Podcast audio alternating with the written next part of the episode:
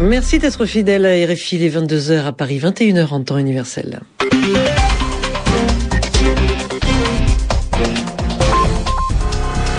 Sylvie Berruet. Bonsoir à tous, c'est votre journal en français facile avec euh, Bernard Najot. Bonsoir Bernard. Bonsoir Sylvie, tout d'abord les titres. En Égypte, le bureau exécutif du parti au pouvoir démissionne. Le président Moubarak est maintenu à son poste, mais son fils Gamal est écarté du parti. Au Caire, des milliers de manifestants ont à nouveau démontré leur hostilité au président égyptien. En Côte d'Ivoire, les patriotes, les partisans du président sortant Laurent Gbagbo sont descendus dans la rue ce samedi à Abidjan. Ils voulaient dénoncer la présence du président burkinabé Blaise Compaoré dans le groupe de chefs d'État envoyé par l'Union africaine et qui doit arriver demain en Côte d'Ivoire pour une médiation. Rugby, le 15 de France a débuté en fanfare le tournoi des Six Nations. Il a battu l'Écosse 34 à 21. Éric Chorin nous appellera du Stade de France. Le journal en français facile.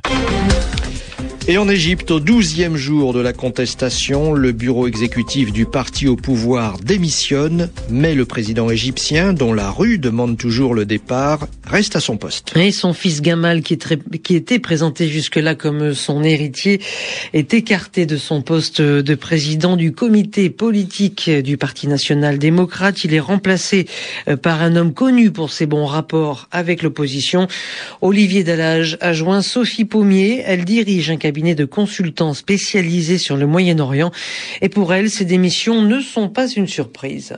Était logique en tout état de cause d'avoir des changements puisque un certain nombre de personnalités euh, des instances dirigeantes, euh, notamment enfin les, ministres, euh, ont été démissionnés la semaine dernière et beaucoup d'entre eux étaient proches de Gamal Moubarak. Gamal Moubarak lui-même, ça paraissait effectivement logique qu'il quitte ses fonctions. Ahmed Ez, qui est très proche du fils du président, avait spontanément démissionné il y a quelques jours.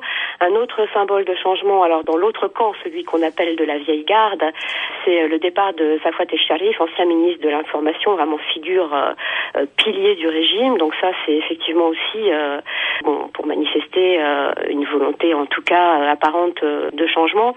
En ce qui concerne la présidence, c'est un peu tôt pour se prononcer. D'abord, on ne sait pas encore si Hosni Moubarak quitte effectivement ce poste de président du parti. À la limite, on peut s'attendre aux deux scénarios. On pourrait trouver peu étonnant qu'il quitte ses fonctions dans la mesure où toutes les structures sont remises à plat et où en tout état de cause lui-même doit disparaître de la scène politique en septembre.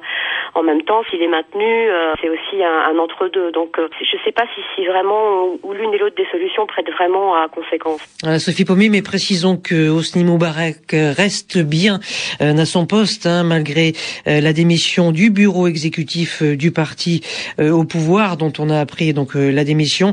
quant à son fils Gamal, hein, comme nous le disions, lui a été écarté et remplacé par un homme connu pour ses bons rapports avec l'opposition, donc Hosni Moubarak, qui lui est maintenu au poste de président. Les États-Unis travaillent de près à une transition. À Washington, le porte-parole du Conseil de sécurité nationale voit dans la démission du bureau exécutif du parti au pouvoir une étape positive. Il dit attendre des gestes supplémentaires. Oui, les Occidentaux américains en tête ont appuyé ce samedi une démocratisation du monde arabe pour répondre aux aspirations euh, de la jeunesse. Alors, quelle stratégie euh, les États-Unis doivent-ils adopter face à la crise égyptienne? Euh, La question fait débat au sein de l'administration Obama. Explication du politologue américain Philippe Golub.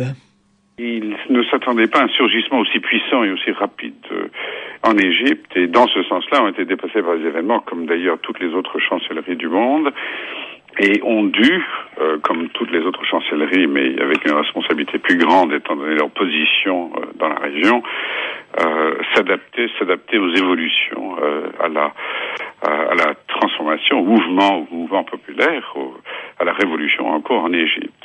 Mais il s'est établi assez vite, me semble-t-il, un consensus euh, après après débat au sein de l'administration Obama qui est exprimé aujourd'hui et au sein de l'appareil de sécurité nationale américain que la situation actuelle, c'est-à-dire le maintien du président Moubarak en la forme au pouvoir, n'est pas une option viable pour les États-Unis et pour l'Égypte et que cette, euh, un maintien du statu quo actuel minerait les intérêts stratégiques des États-Unis. Des propos euh, recueillis par euh, Harim Lipold.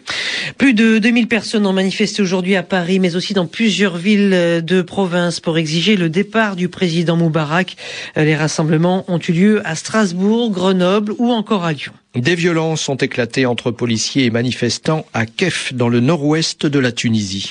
200 à 300 personnes se sont rassemblées devant la préfecture pour réclamer le départ du commissaire. Euh, celui-ci aurait giflé une manifestante, ce qui aurait provoqué la colère des manifestants. Euh, la police a ouvert le feu. Il y a eu deux morts. L'opposition algérienne maintient sa marche prévue le 12 février à Alger. Oui, pour elle, les annonces du président Abdelaziz Bouteflika sont insuffisantes. Le président algérien a promis de lever l'état d'urgence, une mesure en vigueur depuis près de 20 ans. En Côte d'Ivoire, plusieurs milliers de partisans du président sortant, Laurent Gbagbo, se sont réunis ce samedi sur la place de la République à Abidjan. Charles Blégoudet, le leader des patriotes, euh, les patriotes, euh, les militants euh, pro-Gbagbo, Charles Blégoudet a vivement dénoncé la présence du président burkinabé Blaise Compaoré au sein du groupe de chefs d'État chargé d'une nouvelle médiation de l'Union africaine pour tenter de sortir de la crise ivoirienne. Charles Blégoudet. Bienvenue au panel Seulement, nous pensons que Blaise Compaoré, le président du Burkina Faso, est un acteur de la crise ivoirienne. On ne peut pas lui confier une médiation. Parce que Blaise Compaoré, c'est l'autre visage de Nicolas Sarkozy. Blaise Compaoré, c'est l'autre visage de Ouattara Alassane. Blaise Compaoré, c'est l'autre visage de, Guillaume Soro. La CDAO regorge de beaucoup de chefs d'État.